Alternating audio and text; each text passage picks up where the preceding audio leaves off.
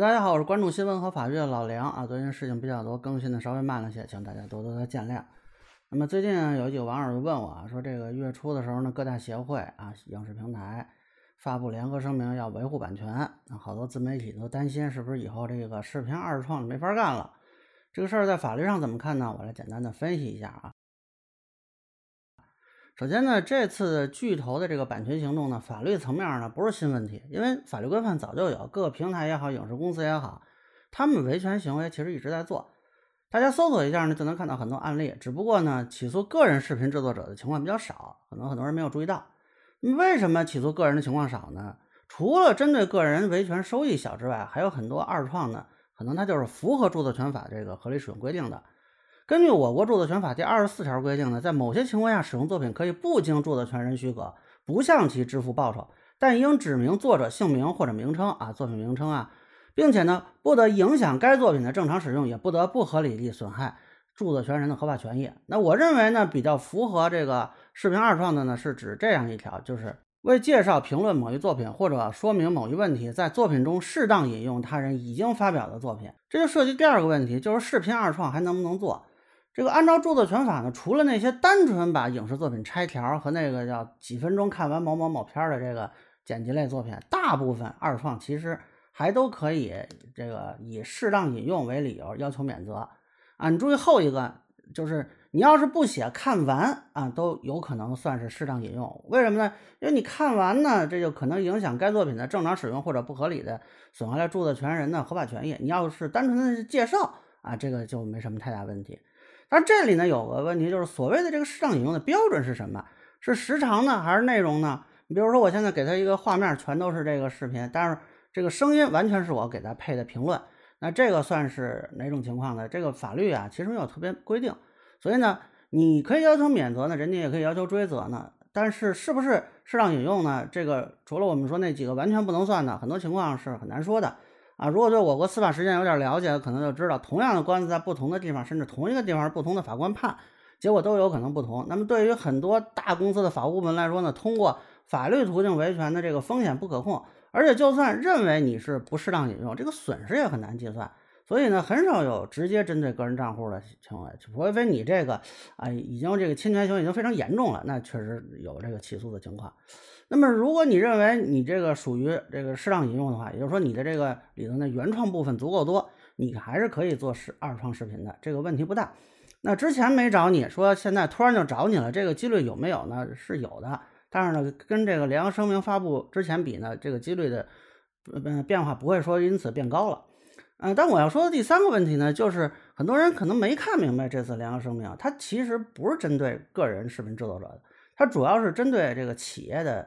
一些喊话，嗯，我觉得很有意思是呢，好多这个自媒体都觉得这是冲自己来的，还有人说这就是为了不让他们吐槽影视剧，啊，这个就想的有点怎么说呢，有点多了。就是要从一个平台角度看的话呢，上架海量的这个视频、剧集、综艺，就你们这个吐槽视频呢，根本就无所谓，在这个整个平台来讲，就是都沧海一粟吧，啊，甚至于可能你还给他们提供更多的热度。平台呢，说实在，只怕主管部门执法，这个你吐槽不吐槽的，他们并不是太在意。那他们更多的是关心盈利的问题。呃，这就是为什么我说这次联合声明啊，更多的是针对平台啊，主要是某些这个短视频平台啊，说谁谁知道。那么我之前呢，在视频网站工作过几年，包括也参与过版权问题的处理。就我所知呢，各大平台对于存在大量非授权剪辑视频是非常清楚的。啊，这里呢，其实有的是故意的。啊，我不能说是他们自己放的啊，但是他们应该是某种程度上是漠视这种情况存在的。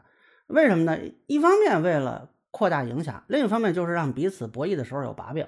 所以经常出现的情况是什么呢？就是我列一个名单，你们网站有一百条搬运我的，然后马上我收到你列的说，哎，五百条我们网站搬运你的，这样呢就双方互相制约。那么通常情况是双方会形成一个机制，就是我们互相定期给对方链接。拿到链接，直接在后台一跑，这个程序下架就完了。那具体方式可能不太一样啊，它大致如此。那大家注意，之前这个模式呢，双方虽然都会下架一些视频，但是彼此是没有收益的。那么随着市场逐渐饱和，尤其是这个互联网人口不可能说在突然暴增了，现在进入一个相对的存量市场啊，那把手头上的内容产品更多变现，这就是当务之急。所以大家看到很多视频网站的骚操作，什么这个会员涨价啊，什么这个啊超前点映啊，乱七八糟的，这个其实主要它目的是为了变现。那如果从这个角度看呢，这次企业间喊话啊，我个人的看法就是想把手头上的长视频产品卖给短视频平台。那我先给你施压，让你感受版权压力。这时候我索性说我卖你二创权，或者我干脆卖你一定时间内的播放权，那这个问题不就解决了吗？其实这个模式早就有，很多人可能没注意，就是图片和音乐啊就在用这个模式。很多以 UGC 为主的平台都有自己的图片库和音乐库，以此来供用户创作使用。但是呢，图片和音乐呢，总的来说相对便宜，而长视频一方面这个价格高，另外一方面之前这种自制视频少的时候，它使用也少，所以呢，这个可能不是很受关注。那么现在随着各种视频账户越来越多，这个条件看来就成熟了啊，咱们就要下手了。而以后呢，这个双方博弈很有可能会出现一个什么结果呢？就是平台提供版权，然后供视频创作者进行二创，而视频创作者就会受到一点点这种限制吧，就只可能只能在这个方面进行这种二创。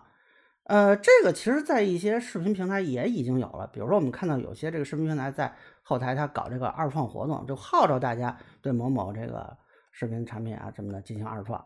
那么这个可能将来会越来越多，最后成为一个通行的做法。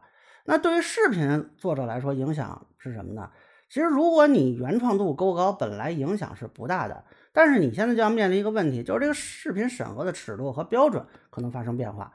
我们说了，这个合理使用啊，其实没有具体的规定。那么对于这个平台审核这边来说，我冒风险给你通过，还不如说把有侵权嫌疑的都给拦下来，甚至说将来我就限定说啊，你只能去二创我这个平台有版权的这个内容。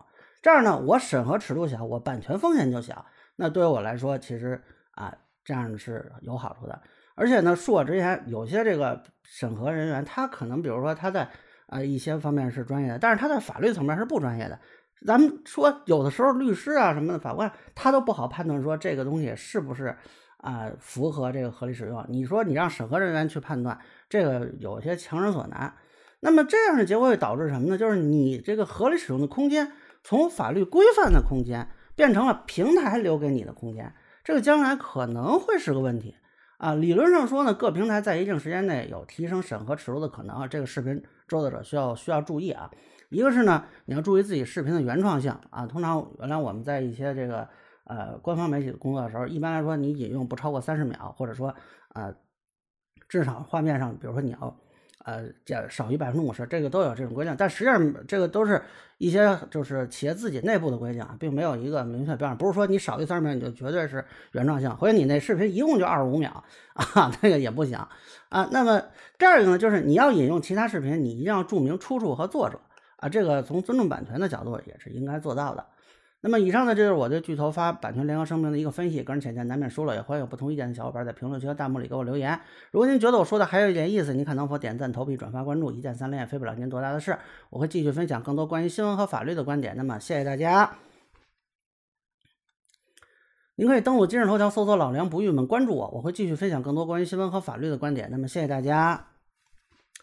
您可以登录网易新闻客户端搜索“老梁不郁闷”，关注我，我会继续分享更多关于新闻和法律的观点。那么，谢谢大家。您可以登录腾讯视频搜索“老梁不郁闷”，关注我，我会继续分享更多关于新闻和法律的观点。谢谢大家。您可以关注我的账号，我会继续分享更多关于新闻和法律的观点。谢谢大家。